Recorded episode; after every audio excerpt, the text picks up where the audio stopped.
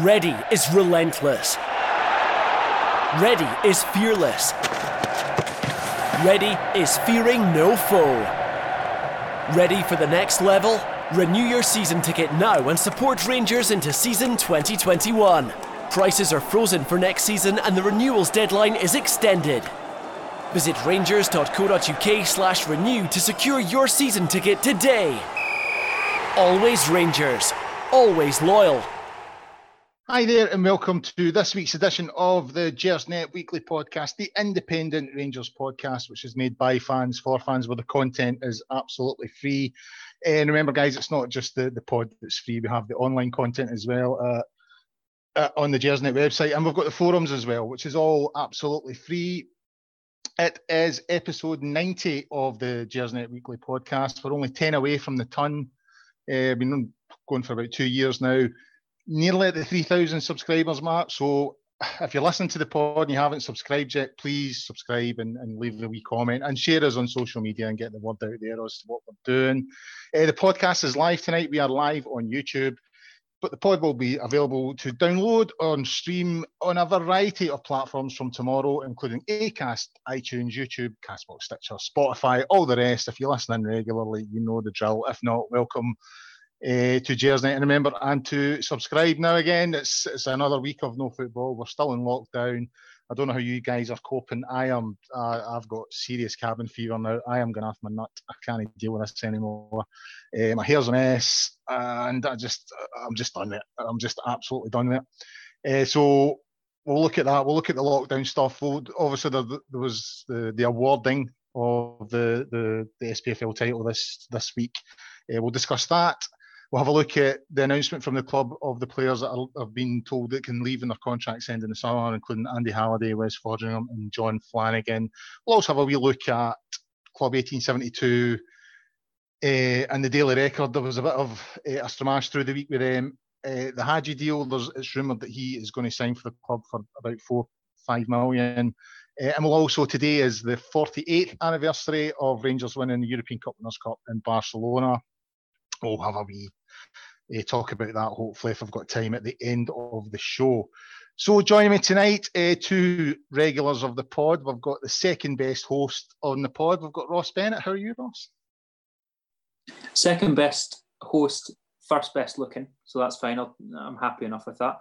Um, no, I'm I'm not too bad. It's um, the weeks are all kind of blending into one. I think you remember last time, Colin, we were on together. I mentioned that uh, the light in my bedroom had gone out. Unfortunately, that's extended to the rest of the flat now. All of the lights have gone. So, um, sitting in the dark, but it doesn't darken my spirits.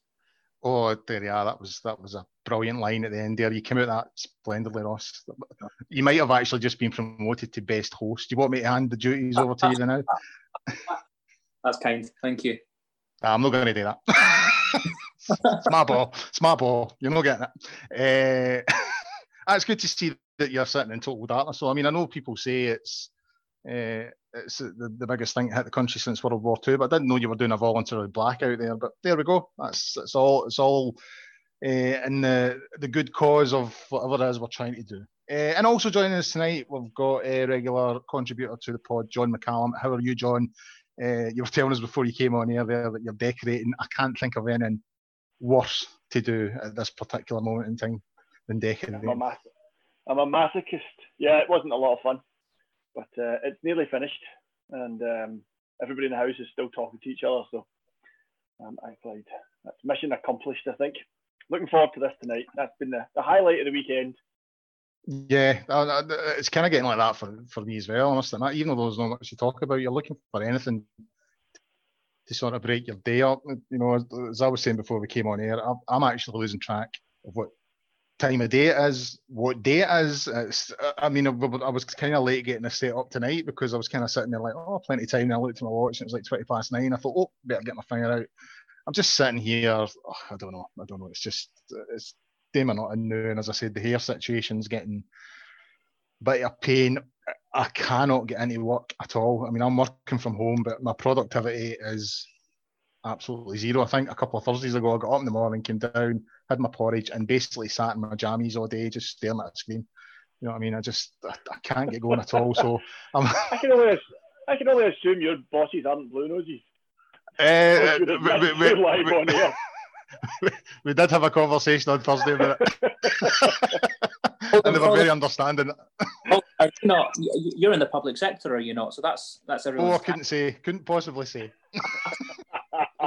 All the listeners paying that tax money for you to sit around in your pants. Well, you know, uh, see, because you've said that, you know, you don't know if I do work in the public sector, you know, I might be a double O, and now I've got to kill you, Ross. You know what I mean? Because you've, you've, let you've, you've let things go. Uh, aye, but I did have a wee chat on Thursday. They, they were very understanding because I, I, I, do think a lot of people who are working from home, I, the guy that delivers my Chinese on a Friday night, he was saying he knows somebody that got sacked that was working from home because they were just they just couldn't get going at all. Uh, so aye, I need to something I maybe need to challenge get my finger out. My wife made a good suggestion actually. She said maybe you need to start getting up and you know putting your work clothes on and putting your mind into. A, I, I just kind of get into a work frame of mind. That seems to be the issue. Uh, but aye, so I'm, I'm I'm off tomorrow. So on Tuesday I'm going to get up as if I was traveling into the city and all that kind of thing. Put my work clothes on and, and sit down and see if that switches me on because uh, it's not happening now. It's just it's just a depressing sight, I must admit. But anyway, right, well, enough about my. People are still listening to this now. no, enough about my lack of productivity. uh, let's go into the show and the things in hand. Uh, right, guys, we all knew it was coming. I think it was Monday this week. Uh, the, you know, the I think after Rangers' proposal uh, the week before was voted out, which we could all see coming as well. You know, it was just a matter of time before all the clubs voted in favour of giving the title to Celtic and relegating Hearts. Uh, Ross, I'll come to you first. Uh, as I said, not a surprise, but do you agree with the decision, or does the whole thing just reek a wee bit to you? Um, uh, no, I, I, mean, I clearly don't agree with the decision. I didn't agree with the decision in Belgium a few weeks back when they gave the title to uh, to Club Bruges. I don't agree with them giving the title to, to Celtic this week. I, I, will I will even have a very very hard time agreeing with them giving the title to Liverpool if, if that's the route they go down in England, despite the the gargantuan points difference. Um, it's just not sport, is it? You know, if you just decide in a committee room uh, who gets the title. Uh, it's it's not the way that sport should be done, and, and we come back to this phrase of sporting integrity. Um, as I mentioned on the podcast over the last couple of weeks, if this was being played out in the park, would we have caught Celtic? Probably not. Would Celtic have won the title? It's, I mean, it's a near certainty that they probably would have done. Um, the the point that I always come back to on this is it, it's embarrassing that the SPFL were so keen to wrap it up so so quickly um, and award the title to Celtic, saying there's no way in hell we could get this season finished. We simply couldn't finish the season. For them to award the title to Celtic after the German league had already restarted, we've now heard that Spain's kicking up in about two weeks' time. Um, it's just a brass neck. So they'd have won the title on the park anyway. So I don't understand why Celtic didn't push their hardest to restart the season and, and and win it on the park, not have any chat about asterisks or um, tainted titles. Uh, but the question, do I agree with it? No, it's uh, this isn't how sport should be decided. It should be won on the pitch, not in some back room somewhere with with no one understanding the goings on behind the scenes. Well, you say you know they would have won it on the park anyway, which I suppose in terms of the odds they would have. But you know, I've always sort of said well, you know, it was 13 points. However, with a game in hand, if you'd won that, it's down to 10. If if you win the Old Firm game that was postponed uh, in March, it's down to seven seven points with seven games to go.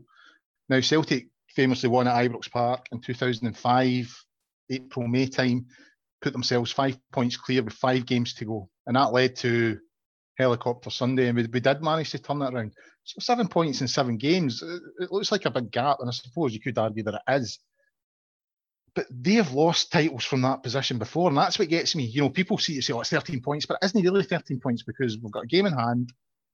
We were about to play them. You win those two games, you've ha- you've, you've, you've effectively halved that difference straight away. So it, it, it, it, doesn't sit with me, and I'll come back to Hearts as well. Hearts been relegated through this.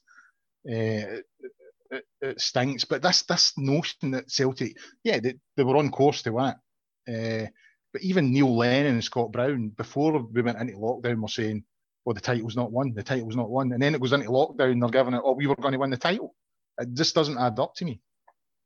No, I, I, I know. I mean, the words or the integrity of Scott Brown and Neil Lennon is, you know, as valuable as the words that come out of my left foot.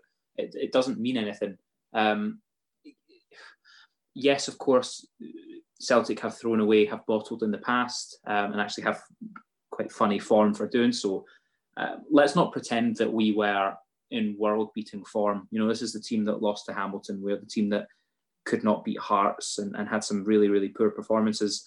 Uh, and obviously, going into that Old Firm game, we were not in good shape. You know, and and I felt at the time when that Old Firm game was postponed, it was a bit of a blessing actually, because it was like, right, well, let's regroup now and, and rebuild and, and, and be ready for when it does come around. Sadly, it looks like it's never going to, well, it clearly is never going to come back around. So um, I, I, sincerely believe that they would have won it on the park. And I, look, Colin, you know me, I don't, I don't like saying that. Of course I don't. Um, it's just that, that that's the bit that I still can't wrap my head around is why wouldn't they want to? Why wouldn't they want to do away with all of this uh, conspiracy theories and all of the the chat about asterisks and tainted titles could have been so easily avoided if they'd only lobbied like Rangers to get the season restarted. John, I'll come at you now. Uh, I got a text from a mate. Now he's he's a bit he's, he's one of these Rangers fans that just moans all the time. Uh, hi Scott, hope you're listening. Is that why you've come to uh, me? Is that what? Because you're the opposite of that. you have got a very a, a, level-headed view of things. That's why this is why I can. He's he is he's very negative, Scott. When it especially when it comes to Rangers, you know what I mean. And when it was announced that it was a unanimous vote and that Rangers also voted in favour of you know handing the title and all that kind of thing. He, he came on straight away the text, unanimous vote, you know, why should I renew my season ticket now? That kind of chat. Uh, and I just, I, I sort of said to him, like, well, what option did the club have? You know, if they vote against it, I suppose they maybe look a bit petty. You know, once they, once their counter resolution had failed the week before, I don't know if the club had anywhere to go. But the more I thought about it, I thought, well, maybe it does kind of have a point, and he thinks it's a, it's also the first sign that the club are going to walk away from any sort of you know, legal stuff or litigation against the SPFL. He thinks that's the, the, the white flag getting rolled up. What was your view on that? The, the, the, Rangers really backed into a corner, or could they have done a wee bit more in terms of voting against it and, and maybe being a wee bit more principled about it and saying that they didn't agree with the decision, or was it just a case of, you know, if you're the only ones voting against it, we look petty? I think it's interesting listening to what Ross said, and I listened to the guys last week as well, and, and uh, you, all along I felt there's more to this than we know. And I still feel that because, like you, I don't understand why Celtic didn't want to win the win the league on the on the pitch. I don't understand that. It doesn't make any sense to me that either because, as Ross says, they were clear favourites. Takes away anything. Plus, you know, there's revenue to be had in that. Um, so I've come to the assumption that that they don't feel they could, that, that they couldn't get the games played in time. And I listened to Radio Scotland yesterday. Um, that seemed to be what's coming out. That they've basically all realised there is just no way on earth they're going to get these games played before the start of next season. Rangers obviously disagreed with that two or three weeks ago because they wanted to, to keep going. Um, they didn't want to give it up. And clearly, by giving it up, they're giving up money. There's going to be there's financial implications for not finishing this season. But my understanding, and I'm reading between the lines, and I have no insight. Nobody gives me any knowledge. This is just my opinion, right? Um, my understanding of this is that they have the opportunity to to they will lose more money by not starting next season than they will by not finishing this one. Does that make sense? And because of that, I think Rangers have decided that there is no point in taking this any further. So I agree with your friend. I don't think there's going to be any legal repercussions for this. I don't think Rangers will sue. I don't think they'll take him to court. I, I think Rangers will now bide their time. I, I mean, I think Doncaster's done for. You know, I, I think he's hanging on just now because it would be even more chaotic if he was to resign with everything that's going on. But I think he was going to leave. I think, you know, too many clubs spoke out against what happened. Um, and I suspect we're going to see quite a bit of, you know, quite some fairly challenging times coming up in the next few months for quite a lot of clubs. You know, 17 players that Dunfermline let go earlier this week. Um, and they're not going to be the only ones. And Dunfermline, you know, by Scottish standards, Dunfermline are a reasonable sized club. And, um, and they let go pretty much the entire first team squad. Um, so I I don't think Rangers voting for this is I think it is surprising still. I think they might have done something, but I think that tells me that we've we've decided that we've done all we can for now um, and that we now need to look forward to next season and, and trying to get this this game, these games on for next season because we are not going to finish this season. They have, they've all decided it's not it's not possible now, uh, and I, and I agree with them. There's no way they were going to get games played. Uh, they'll struggle to get games played in August. So um, I think your pal should should keep getting a season ticket. I don't know how many games he's going to see with it, but I think you know I wouldn't give up yet. Um, but I think you, you you pick your battles if you want to win the war, and I think that battle's done. Um, and and wait for the next one. That's my view. You make an interesting point there about you know the amount of clubs this week who have started re- releasing players. Now, another friend of mine raised a really good point. You know, Hearts are starting to re- release players, and obviously with them being relegated, you know, there's talk that this could throw them into deep sort of financial stuck. Uh, they, they will be looking to offload players. Now, they haven't cancelled the Scottish Cup. So where is the sporting integrity in that? That the, the, Scottish Cup is still they're going to try and finish those games, but Celtic are playing against a Hearts team which are going to be, you know, I, I mean I know they're bottom of the league and Celtic were favourites to go through anyway, but the chances are if these games do go ahead, Hearts are going to have a squad that's nowhere near as good as the squad that they've got now. So again, going back. A, sorry, but there's a very real chance that Hearts won't play any football next season, and that, that's not hyperbole. There is a genuine chance that the Scottish Championship will not start next season. The Hearts will have nobody to play against. Now that's not I, I, that, that's that's a, a genuine threat. The, the chairman of, of chair, I think it was the chairman of Ayr United, was interviewed uh, very recently, and, and he has basically said there is no way that his club can start to play football in August. That, that it's not possible for them to start playing football in August.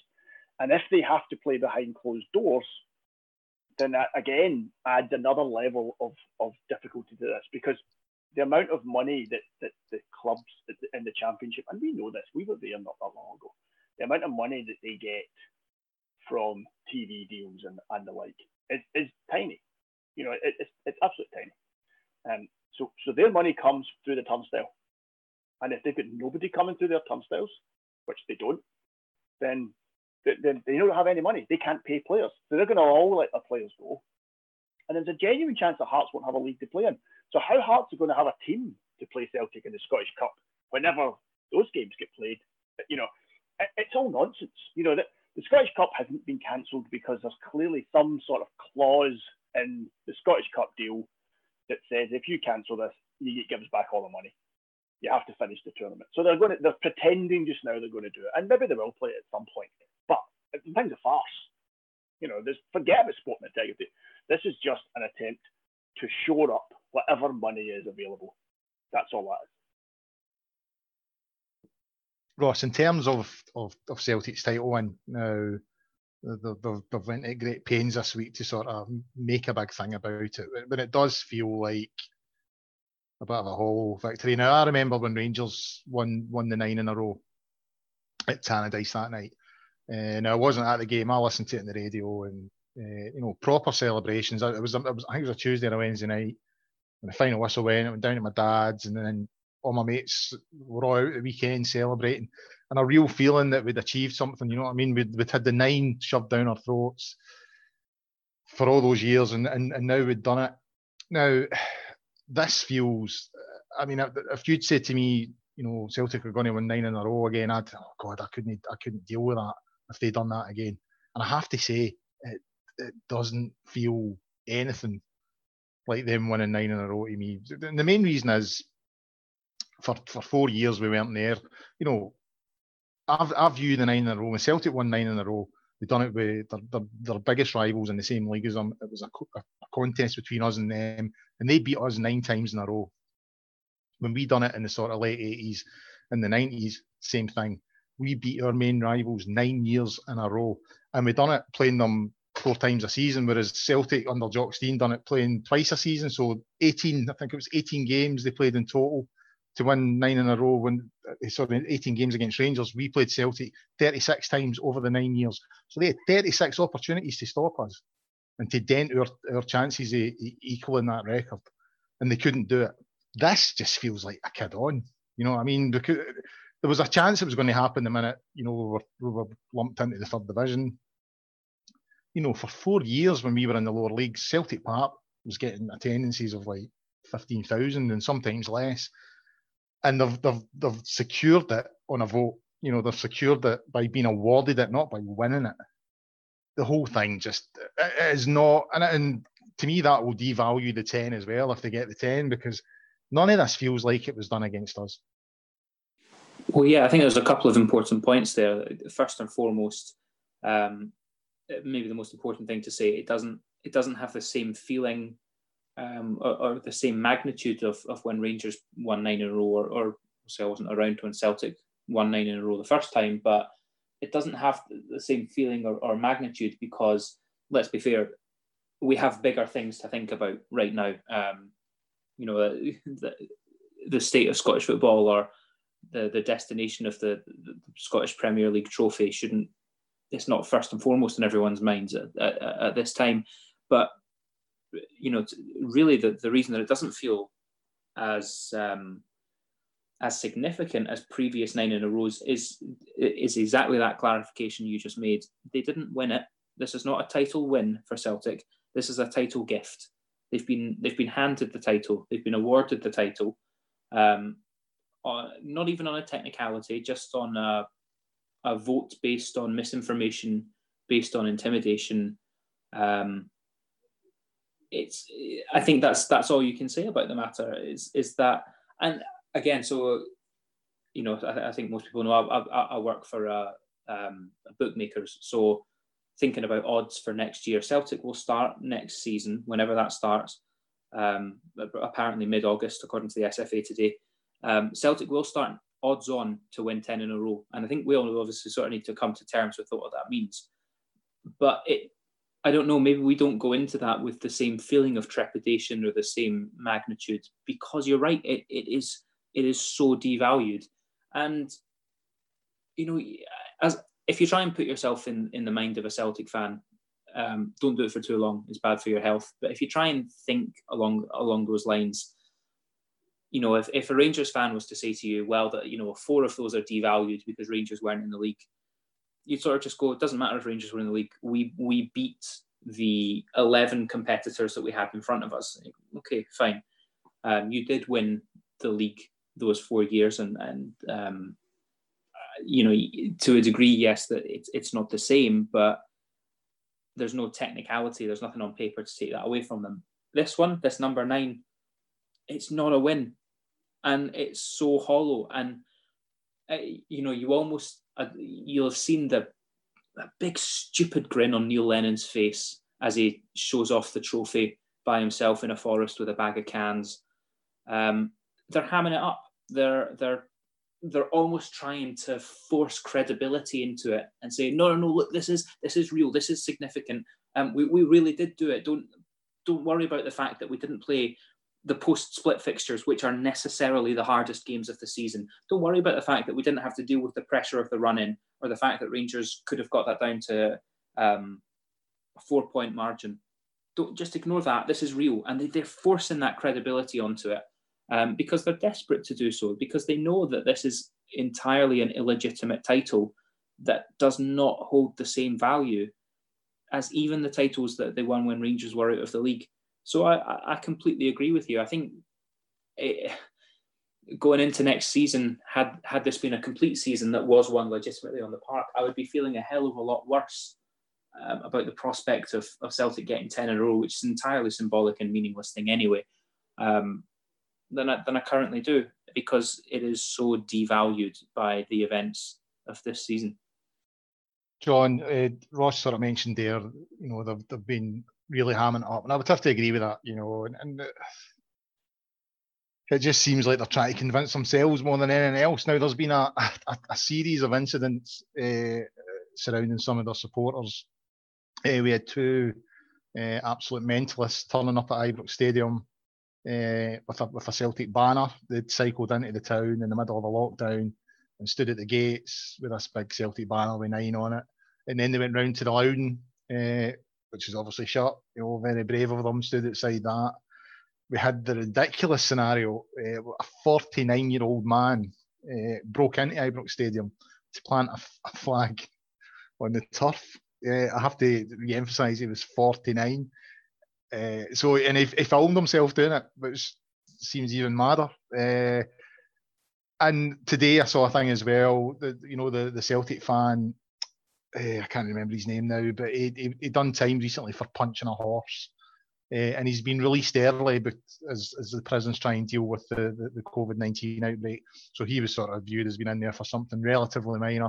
So he was released early. And the first the first thing he done was get out. He, he made a hobby horse with a police hat on it and videoed himself punching it to celebrate nine in a row.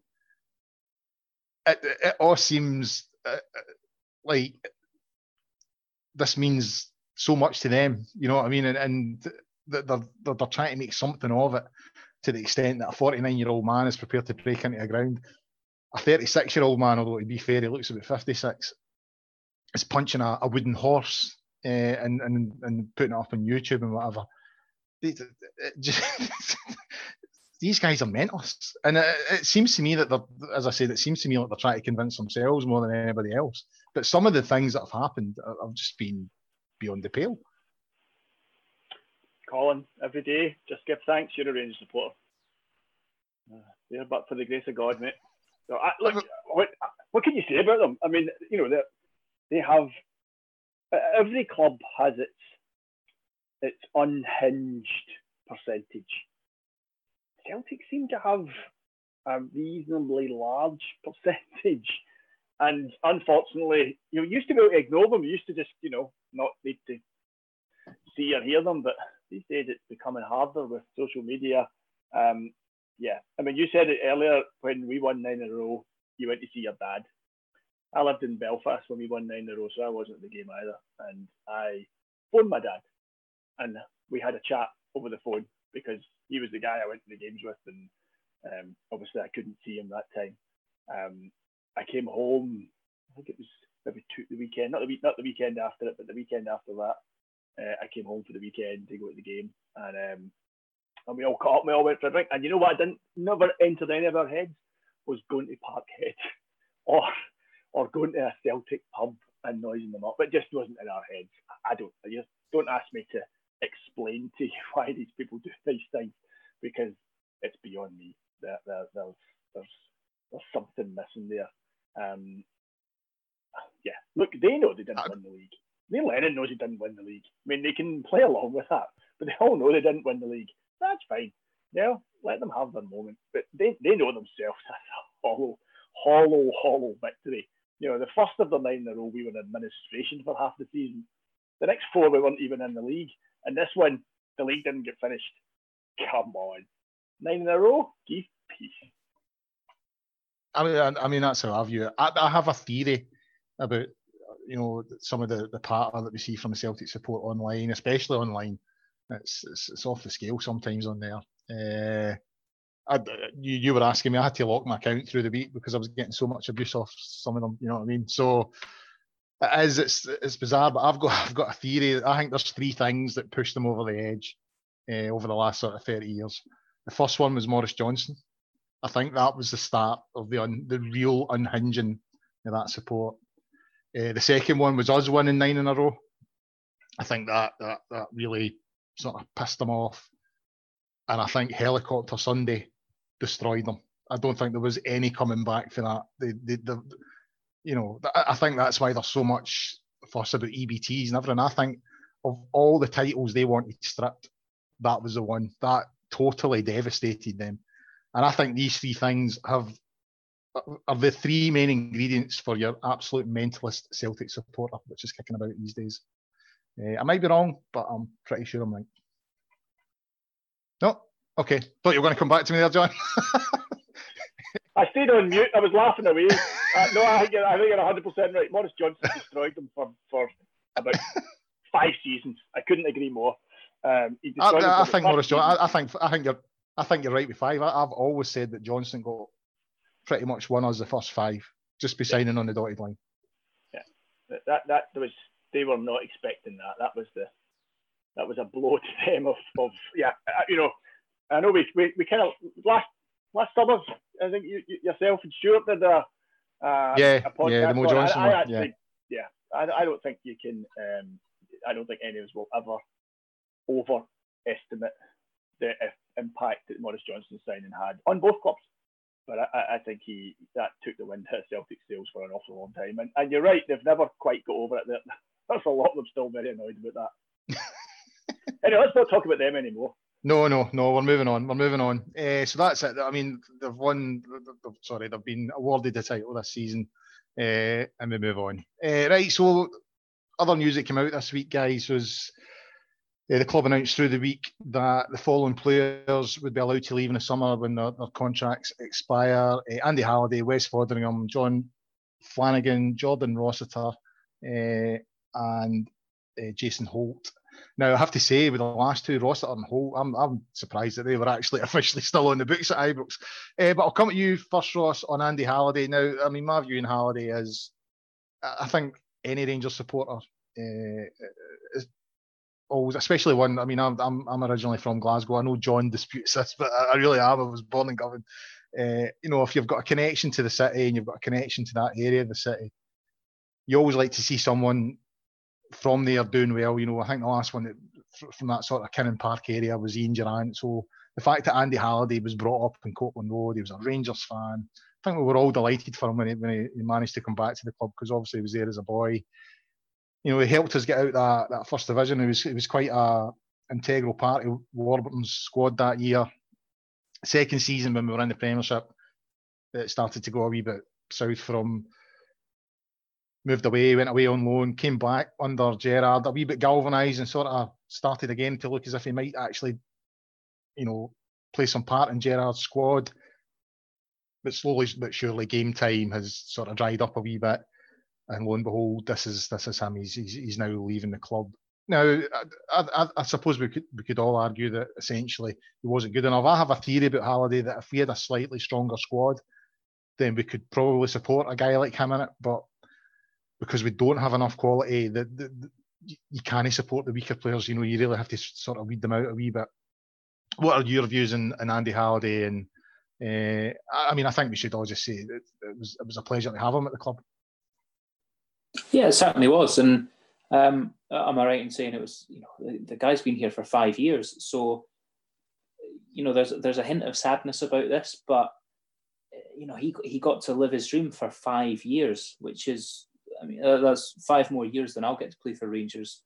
Um, so I think he can be very, very proud of the role that he played. Let's be fair. I, have rarely seen a player blow as hot and cold as Andy Halliday. There were some games that he played um, particularly that first season in the Championship when he looked excellent. But there were also games, you know, when we were back in the Premiership. And, and let's not forget that last season, Gerrard's first season, there was a, a weird kind of spell where Andy Halliday was our first choice left back because we couldn't trust Barisic or Flanagan for, for a wee while. Um, he's more than played his part. He's played a, a significant number of games. Um, I don't know, I don't sort of mean to necessarily publicize or advertise for, for other media agencies. But um, if anyone's read the the Athletic interview that Jordan Campbell did with with Halliday, it's superb. It, you know, and it's it's just interesting to hear Halliday talk about some of the, the moments that he's had throughout his Rangers career, from signing to the, the goal against Hibs. Um, I was I was there that day for the the Petrofac game against Hibs, and uh, he planted that one from 25 yards. And you could see what it meant to him, even just almost in the lack of running about like a madman, just him standing there in front of the fans, arms out wide and taking it all in. Um, I remember I, would never really heard of him until he signed, but I remember watching his Rangers TV interview on the day that he signed, saying that he would play and goal for this club, and it actually got me thinking that's something that we've missed because you'll get a lot of Scottish lads that will sign and say, "Ah, oh, you know, I, I grew up supporting Rangers," and you don't necessarily believe it. I mean, with Andy Halliday, there was no doubt he was the quintessential one of our own. Um, and like I say, blew hot and cold. Um, his relationship with Pedro, again from that athletic article, is it's kind of fascinating to get his insight on that. And um, moving to Azerbaijan for six months was always a bit of a strange one. I'm glad he got to have a, a wee bit of a renaissance under Gerrard.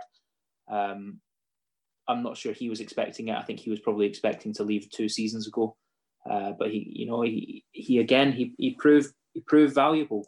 Um, he, he came up in the big games. I think he can go and be justly proud of what he's done. I hear he's he's looking at moving to the MLS because he couldn't play for another Scottish club. Um, and I, I, think all power to him. I think he, he's he's a useful player. He's not a he's not a top tier player, but he's he's dedicated. He's a trier. He's industrious. He's a utility man, um, and I think he can go with the best wishes of, of pretty much every Rangers fan. John, staying on Halliday. I mean, I, I think one of the, the most disappointing things we, I feel for the boy is he never got a top flight medal. You know, he, he should have won the Scottish Cup and he should have scored the winning goal. I mean, he scored the goal, the goal to put Rangers 2 1 up that day against Hibs. I don't know, about 12, 13 minutes to go. And not only we did we not, not able to hold on to that for extra time, but we, we ended up conceding two and losing the game entirely. But I mean, he, he has had some highlights in his career. Obviously, that semi cup, uh, sorry, semi final uh, game in the cup against Celtic. You know, when Rangers were still in the, the championship and we've put out Celtic. Uh, he, he, won the Petrofac Cup, and I believe he, he scored that day. I was there that day, and he's he's got his championship medal from from when we were promoted into the, the, the Premiership. Another thing that I don't think he gets a lot of credit for is, is, is how strong he is mentally.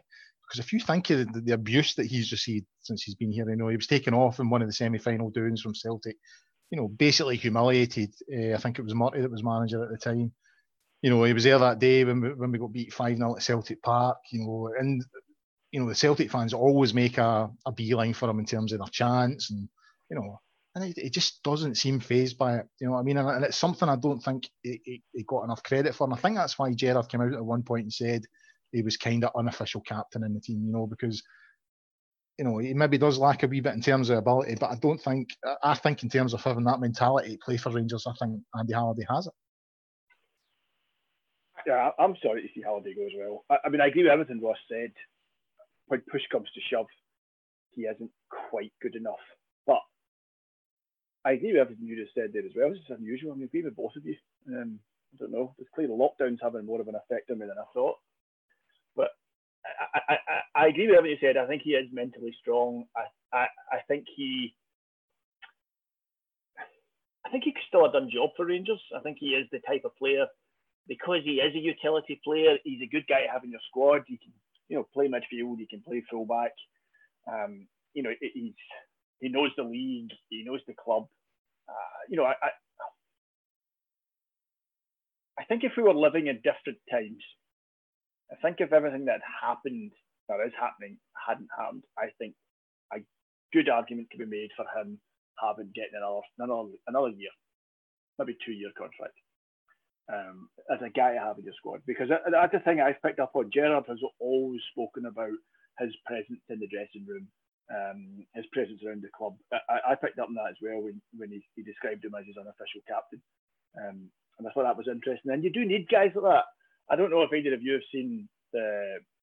Uh, I, I, texted you during the week about the the Last Dance, the the thing on Netflix um, about Michael Jordan, and it's interesting. Uh, you know, entirely different sport. You may be wondering what comparison I'm going to make between Andy Halliday and Michael Jordan. I'm not going to make any comparison, but the point I was going to make was as an insight into top level sport, you understand just how important the mentality of a club is. You know, all of these clubs, all of the professional football clubs have got highly talented football players, but it's that mentality, that winning mentality that makes a difference. And I wonder if Andy has that.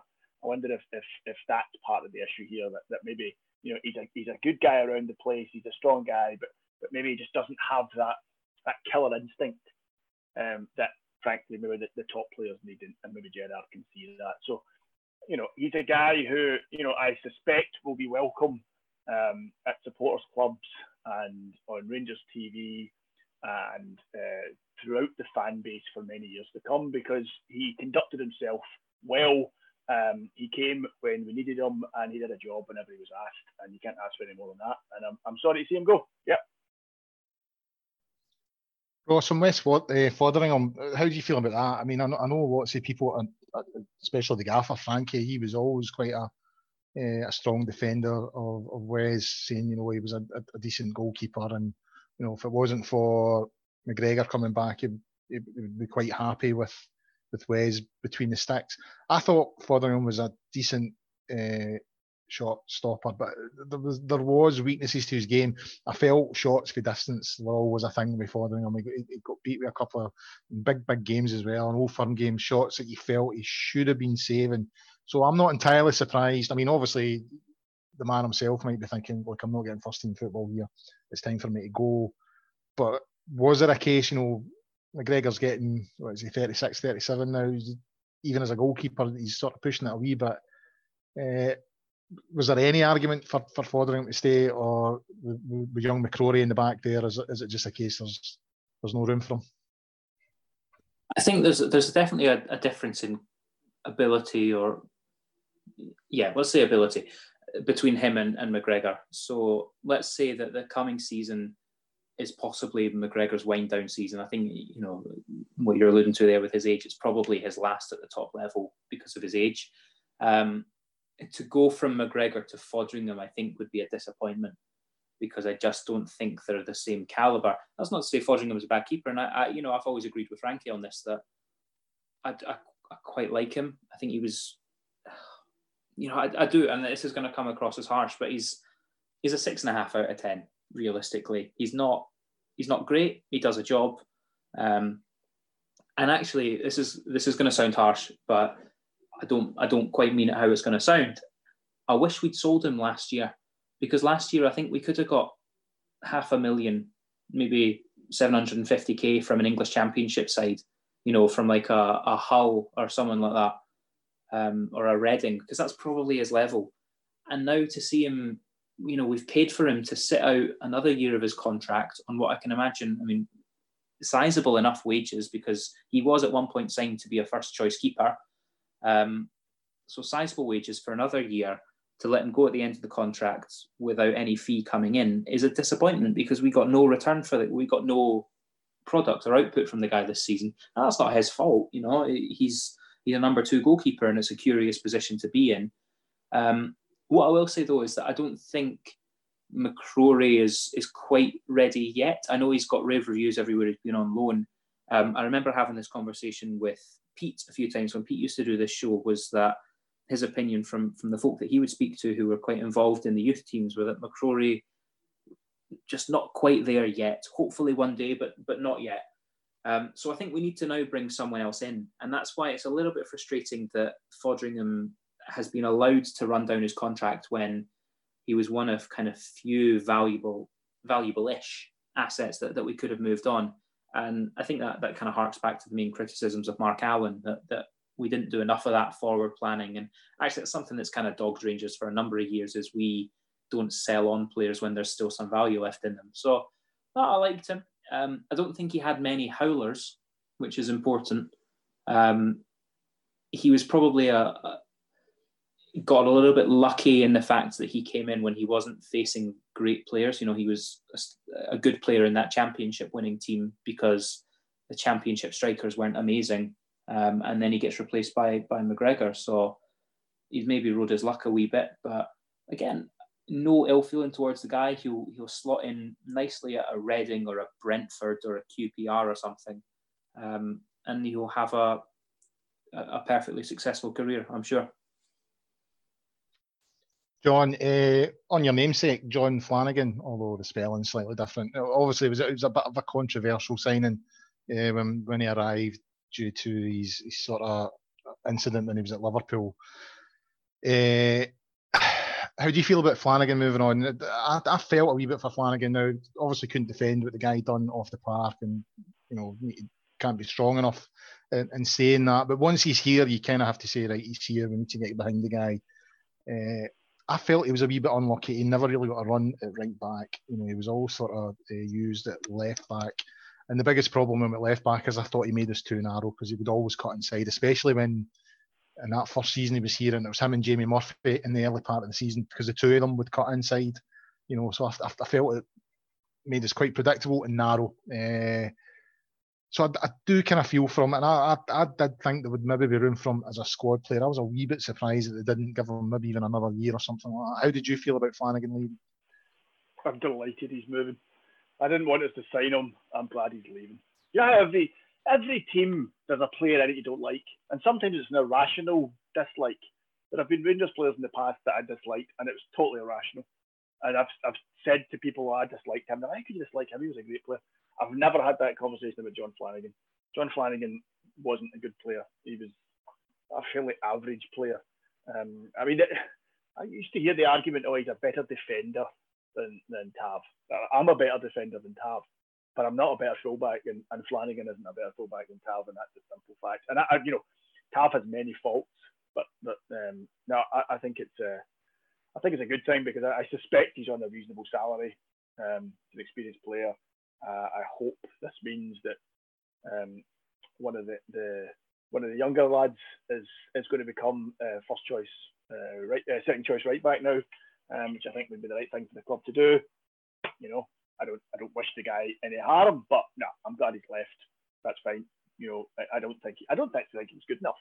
Um, I, I, really don't. You know, I know what you're saying. You know, you felt sorry for him because he was getting played out of position, but nah, that sorry, sorrow was never a, an emotion I felt about John Flanagan. To be quite honest with you, I can't blame you for that. To be fair, uh, but yeah, I mean, I, I, I, did think there would maybe be room for him as a squad player, uh, but you know, it is what it is. I'm, I mean, I'm not surprised or majorly disappointed, but I was there was part of me thinking, oh, you know, maybe could have made room for him, but it is what it is. With him but, and Halliday, sorry, sorry, cutting across. No, on you go, on you go. You go. With him and Halliday both leaving, there's you know, there's clearly now a need for us to strengthen at fullback.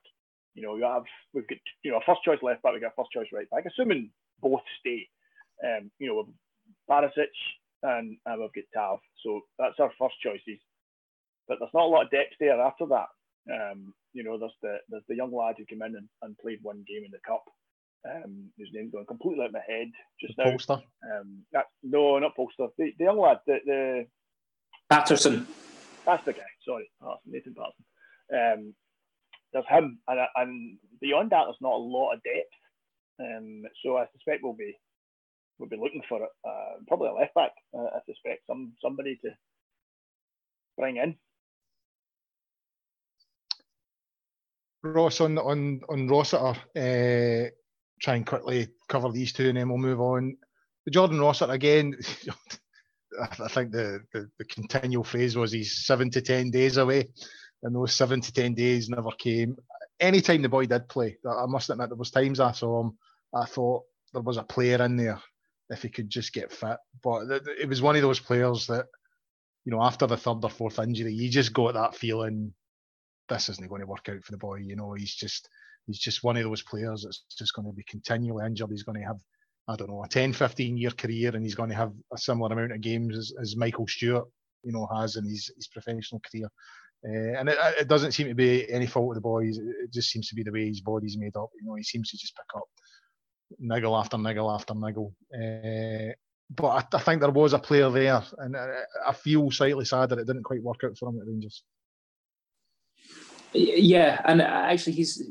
Am I right in thinking that when he moved to Fleetwood on loan, he actually put together a decent string of games. I mean, not a full season, obviously, um, but I think he played for him a significant number. Uh, it's it's a sad one because you're right. He's he's clearly a talented boy. Um, impressed, obviously, moving through the ranks at, at Liverpool. And and when he did play for us, um, there were flashes of what he could do. And I remember when he scored. Remember the the mental five five game against Hibs at the end of the season a couple of years back. I thought he was the best man in the park that day. Actually, Rossiter. He was, and remember when he when he got his goal as well. I was thrilled for the lad. I was so happy for him because, you know, the, the word from inside Ibrox was that it was gutting for him that he'd moved all the way up to, to Scotland, um, was being given this shot and knew that he could kind of make the, the midfield his own. Um, and it just wasn't working out for him because his body was letting him down and there was nothing he could do about that. It crushed him. It absolutely devastated the kid.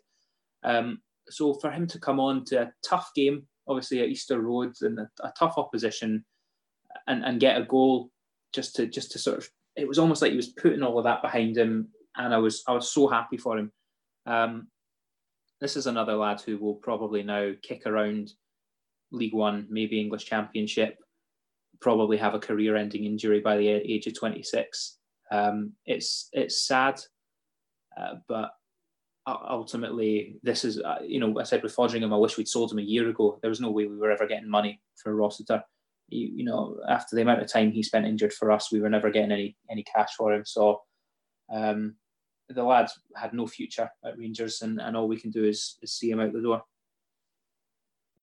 John, quick mention for Jason Holt, a really likable player, you know, especially that season we were in the championship. Again, another one who probably didn't quite have what it took to be a Rangers player, but you know, quite a skillful wee player, and well, certainly in the championship he was, and worked so hard for the team. And again, another one that, that goes with our best wishes, I think. Yeah, absolutely. Again, like Halliday, that season, I remember the, there was a game against Hibs around Christmas time that season, and it was it was an important game because it was basically us and Hibs that were fighting it out for, for automatic promotion. Uh, and and Halliday had a great game that day. You know, we actually won at three two in the end. Um, I think Jason Cummings scored for them, um, and um, that, Holt was that Holt had a great game that day, and he was Holt great scored that day. Yeah, I, I, couldn't remember if he'd scored or if he set it he up. Did, yeah, he, scored. He was, uh, he was, he's one of these guys that, that, you know, he timed his runs from midfield. I think the thing that goes against Jason Holt's his size. Uh, I think his, his physique goes against him a little bit. Um, I think if we're all being honest, he's just not quite good enough to make the Rangers first team. Um, as such, you know, you have to let him go and, and, and wish him all the best. I mean, I, you said it actually earlier on, and I, I laughed earlier when I, I, saw your list of players. I, like you, I'd actually forgotten he still played for Because he's been at St Johnstone, I think, this season. And I think the season before that, he was down south playing for somebody. He might have been Fleetwood as well, actually. Yeah, um, he was down. He was down at Fleetwood. Yeah, and, and, and uh, so he's, he's not been around the first team much. Um, you know, good luck to Jason Holt. You know, Jason Holt, I, I could see him um, go back to Hearts. You know, I could if Hearts go into the championship, I could see him going in there. Um, you know, because he'll do a job for a team at that level. You know, he's, he's absolutely a player who could, you know, he's a, he's a midfielder who'll get you 10, 12 goals a season at that level, um, which makes him fairly valuable at that level. And, and yeah, good luck to him. Um, uh, nothing bad to say about Jason Holt. Right, guys. Uh, now, obviously, folk who are not part of the Gersnet podcast won't know how we work, but you know, we have a wee section on the forums where I post the agenda. Now, earlier on at the start of the show, I was talking about how my head's totally mince at the moment, and I, I, you know, I'm not productive. And I've just noticed I've put a bit on the agenda and added absolutely nothing to it. about the club's 1872. Why did none of you say? I posted the agenda and none of you said to me. He's just laughing at me behind my back. No, none of us read it. To be honest, I love that you think we read this. Do you mean there's an agenda for these programs? Do you guys know what we're going to talk about? well, it's usually to send me messages 10 minutes before we're on air going, where's the agenda? Oh, you've written the piss. anyway, right, uh, now I'll, I'll, just come to you on this because I'm, I'm, I'm, I'm wary of time. I'll come to you on this, Ross. Uh, it's about Club 1872. You know, they, they put a complaint in about the Daily Record and the Sunday Mail uh, story in that absolute rag of a paper which Gersnet doesn't even recognise anymore. You know, we've, we've banned them from the forums and we don't talk about them anymore they ran a story saying that the Rangers fans had displayed a banner uh, that was offensive uh, and had a sex act including a priest or the Pope or something like that. And it was absolute nonsense. And the whole thing went on and on. And the Daily Record and the Sunday Mail couldn't provide any evidence, but yet stood by their story. And and the, the complaint by Club 1872 has been upheld. Now, I, I, get your views here on that publication, you know, the Daily Record and the Sunday Mail. And the, the main reason is, you know, I sort of turned my back on these two papers about 20 years ago when they ran a story about John Greig. Uh, they had them on the front page of the Sunday Mail, mimicking playing a flute and a beer bottle, you know, and making them out to be a bigot and all that kind of thing. Uh, and the photo at the time was about 10, 15 years old. You know, it was a very young John Greig at some do, and I think it was in America or something like that. And that was a turning point for me. I really started to question that rag at that point. The absolute line in the sand for me was the story they ran about Rangers supporters chucking their kids in front of police fans on Cathcart Road after the Hibs fans invaded the park at the Scottish Cup final 2016 this is another example for me of where this rag stands. You know, they, they really do. I don't know if it's because they're, you know, their circulation is diminishing so rapidly that they're just lashing out. I don't know what it is, but the, the, the, their conduct is absolutely shocking. Keith Jackson's an absolute nightmare on Twitter. He's, he's just an arse, really. Uh, and it was great to see Club 1872 sort of nailing them at the door. What's your views on that whole thing, Ross? Uh, well, I'm surprised that they and actually, so if, if, people don't know what we're talking about, obviously, Club 1872 have have managed to they've they've stopped short of saying that we've got evidence now that the record lied because that's not quite what Ipso uh, Ipso or the the press complaints folk whatever they're called um, they've obviously stopped short of saying that there was a lie, but they're saying there wasn't enough evidence to, to print it or whatever. So I cannot believe that the record would do this, considering how bad it went for them after 2016 when they again were found to have lied about um, folk like yourself putting your boy in front of the police vans at, on Cathcart Road. Um, it's it's such a riddy for them in 2016. It's obviously taken four years for them to get over that, and they've gone and done it again. Like, if you read through the Club 1872 statement, it's embarrassing the fact that obviously they're writing this based on the account of a journalist who wasn't at the game, who only made up, who only sort of came forward with this account a number of days later, and a number. It it's so badly done, so amateur, and it shows the agenda. But what it does is it shows that Keith Jackson and his whole cabal are they're working from the Janey Godley school of publicity, which is very simply, I need engagement, therefore I'm going to target Rangers fans because that's the only thing that can galvanise a large chunk of Scotland is laughing at Rangers fans. So let's let's you know put them to be the bad guy. Let's make a story about Rangers. Janey Godley does it all the time, all the time. She'll find a picture of someone saying something racist or um, you know acting in a derogatory manner and she'll say, probably a Rangers fan, ha ha ha ha. And people pile on.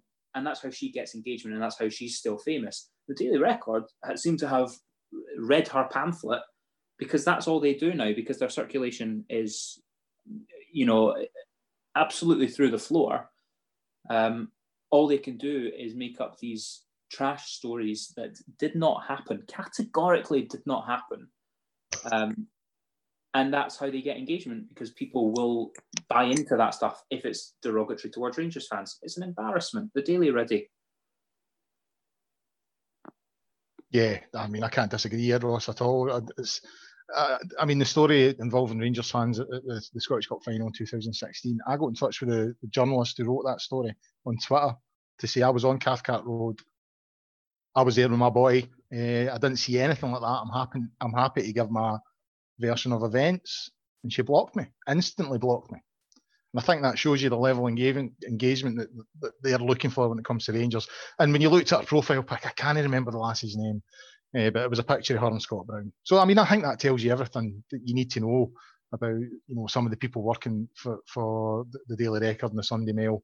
Uh, and it's good that I think Club 1872 sort of got this victory. You know, they made a complaint. It's obviously been a well thought out and uh, well evidenced complaint. You know, they've went in, and, and, as you say, the IPSO have upheld that complaint, and the Daily Record yet again have, have got to, you know, slink away with their with their tail between their legs. Uh, John, coming to you, another thing that came out this week was there's rumours that, that, that, the Hagi deal is is just about complete, and that Rangers will make his move permanent. Now it looks like the the, the reputed fee is about 4.5 million. A couple of questions for you. Do you think he's he's earned a, a, a, permanent deal? You know, he's, with his performances so far, do you think 4.5 million would represent good value? And uh, is Michael Stewart a fanny for talking pish about it again on Twitter? well, let's. I mean, the problem Hagi's got is that he didn't get enough games. You know, he was obviously he come on against Braga, you know, turned the game, um, showed skill, showed a bit of fight, and and you know, you realise there's a there's a player in there, there's a proper player in there, um, and you've we've seen we've seen glimpses of that. He scored. Was it Hamilton? He scored um, lovely goal and he kind of cut inside, 20 yards out or so. Um, and he's he's shown glimpses, and you know there's a player in there. And you can only assume that Gerrard, having seen him in training and, and spent time with him, feels that this is a guy that, you know, he's a step up. He's, he's a, an improvement of what we've got there just now.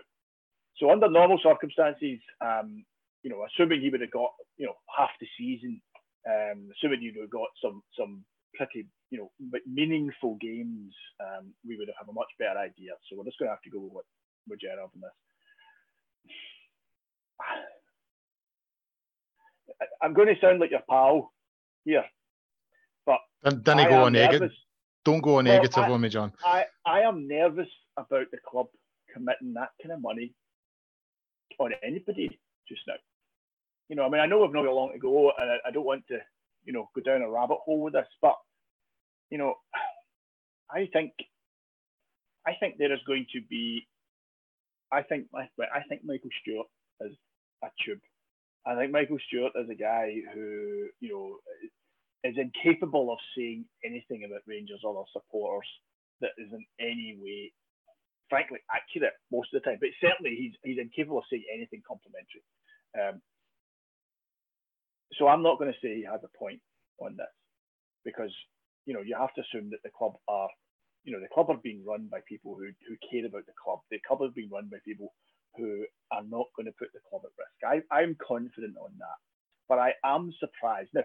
Maybe four and a half million is one of these figures that get kind of bandied about in the media, but it's actually you know a million this season, you know a million next season, and another million if he plays so many games, and then a cut of his sell on. I, you know, who knows how that could be structured? But I am a little surprised that with everything that has happened, with the the uncertainty around around football just now, not just Scottish football, but, but the uncertainty around football just now, I am a little surprised we are considering spending four and a half million pounds on on anyone just now. Um, I just am, you know, and I, I, know we've not got a lot of time left, and I know we can take me down a rabbit hole here, but I mean, the, the chairman of Hull City was interviewed today, um, and he said that he expects 50 to 60 English teams to go to the wall in the next three months. 50 to 60 English teams. Now, he could be wildly wrong. You know, he could be he could be talking utter nonsense.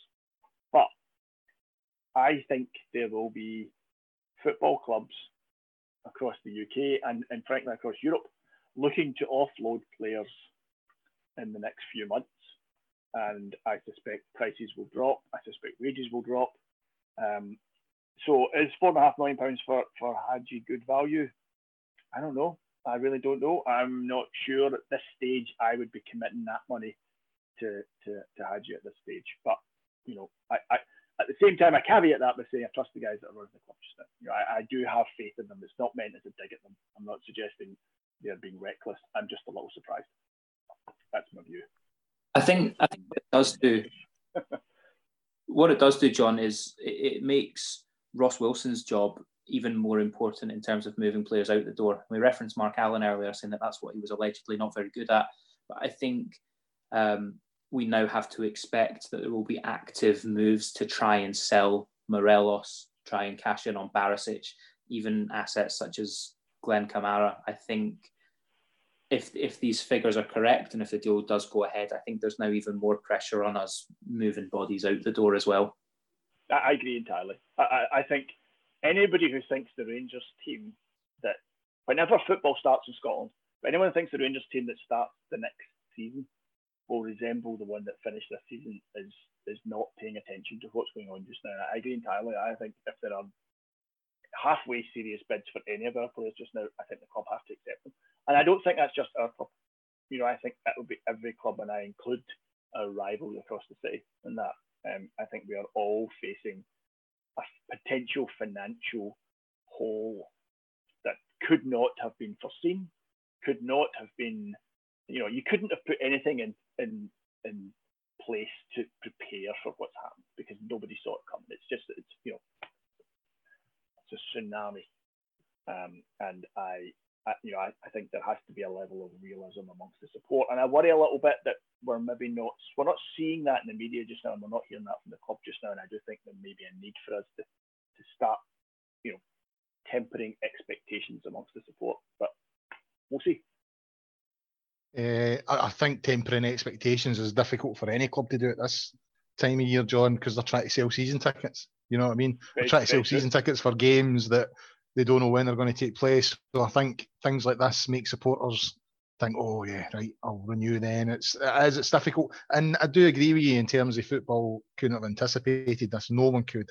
However, I do think the business model that football uses has to be seriously scrutinised because you know, I, was reading a thing on the Athletic again, uh, as, as, Ross mentioned earlier on. There was a, there was a really good piece on there about uh, you know the cost of football and how much money comes into football and how much money goes out, and it's something like I, I think over the last three or four years, I read a figure it was something like the Premiership had uh, made three billion or something like that through uh, TV revenue alone. You know, through the, the, the rights in the UK plus overseas rights and selling it to the Far East and Asia and all those kind of things. So three billion in sort of TV revenue, 2.9 of that went back out in wages. You know what I mean? And you're just like that, that's that's where we are. There's so much money coming in, but there's so much greed in the game that when something like this comes along, all the clubs have been chucking money about like there's no tomorrow, suddenly realise actually we, we don't have enough in the bank to see us through this. So that's the one thing I, I, don't want any club to go under. Well, that's maybe not strictly true, but uh, I, I, would like to see most clubs survive, you know, because this is a horrible time. But the one thing I hope does come out it when, we get out the end of this is that football reviews how it how it conducts itself, especially in this country, because I think it's I think it's off the scale, uh, particularly down south, obviously. Uh, so maybe that's one thing that will come out. I don't know. Uh, right, guys, quickly conscious of time, we've sort of ran over by five minutes, so sort of quickly wrap it up. Uh, today, the 48th anniversary of the win in Barcelona in 1972, when Rangers won their only European trophy so far, the European Cup Winners' Cup. Uh, 3 2 against Moscow Dynamo in Barcelona's Nou Camp Stadium. John, quickly, uh, do you think that this is a, a an achievement? I, I've felt this for a long time, that it's one that's undervalued in Scotland and by our own club at times? I think it's undervalued in Scotland. I don't think it's spoken about nearly as much as it should, um, which surprises me.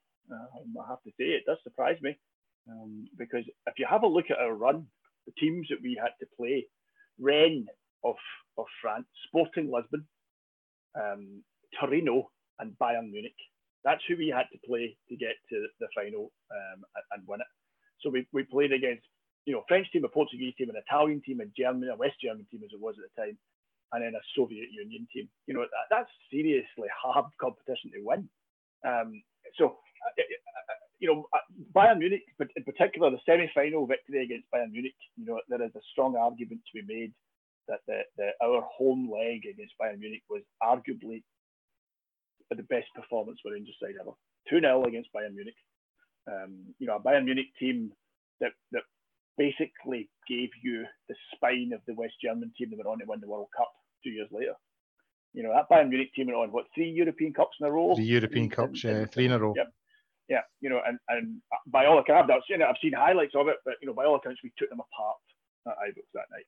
Um, and then went on and, and you know we're 3 0 up and, and coasting. So yeah, I agree entirely. I don't really know why. I mean, I don't know if it's just it's in black and white. It's you know it just feels like an awful long time ago, um, and it's maybe that's diminished it a little bit, perhaps because the Cup Winners' Cup as a tournament isn't around anymore. I, am not actually sure why, um, because you know there's only been three Scottish teams that have ever won a European trophy. Uh, I, think an awful lot more should be made of it um, because it, it, really was an achievement. Uh, and you know, at a time when, you know, at a time when that's that, I mean, that was a Rangers team that was just full of guys from Central Scotland. You know, I mean, that, that's you know, we weren't we didn't have Colombians or or Danish guys playing for us in those days. You know, this was a team of local guys who went on and, and, and beat, you know, some of the strongest teams in Europe from some of the strongest countries in Europe. You know, Torino, Torino were a great team at that time. You know, Torino were a fantastic team. You know, I talked about that. I mean, Sporting Lisbon, Sporting Lisbon have always had strong teams. You know, Rennes, you know, French football is a high level. We weren't playing teams from Luxembourg and Malta in those days. You know, this was this was good, good, good quality teams we were playing. So, yeah, absolutely, it, it is. You know, we all know about it, but I agree. It, I think it is, and I think it's just to do with the fact it's black and white. It seems old. It seems an awful long time ago now. Um, uh, but I, I, suspect more will be made of it in two years' time, and, and it will be a um, it will help, you know. I mean, I don't know, guys Ross's age don't know about it. I obviously don't know all about it, but it might help actually cement what it actually means to the club. You know, our, our own European trophy, um, and it should be held in higher regard. Ross, quickly on the on the 50th anniversary in a couple of years' time, I slightly disagree with John. I think the club uh, do undervalue it a wee bit. I can remember doing a tour of Ibrox a few years ago, and there wasn't even a replica trophy in the in the, the, the, the, trophy room at the time. I think the one that's in there the now was uh, is gifted by the Louden Bar. I don't think it's the club's.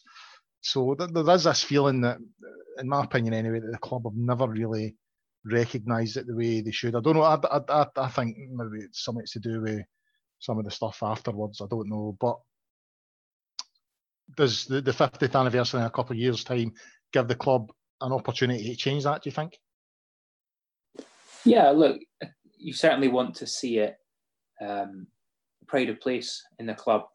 Um, and I suppose it needs to be tied in with the wider 150th anniversary celebrations that, that will be going on in a couple of years' time. Um, there's obviously a lot of talk about what we do with Edmiston House, and a lot of the rumours have been around the football museum there.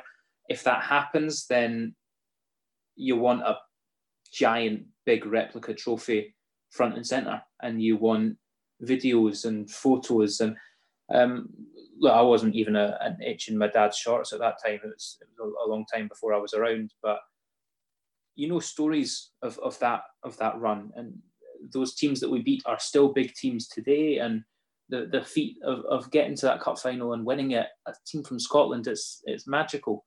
Um, and I think we can be justly proud of that that part of our history. And what I love about it is that every Rangers fan seems to have an uncle or a dad or a granddad or someone who went and has a mental story.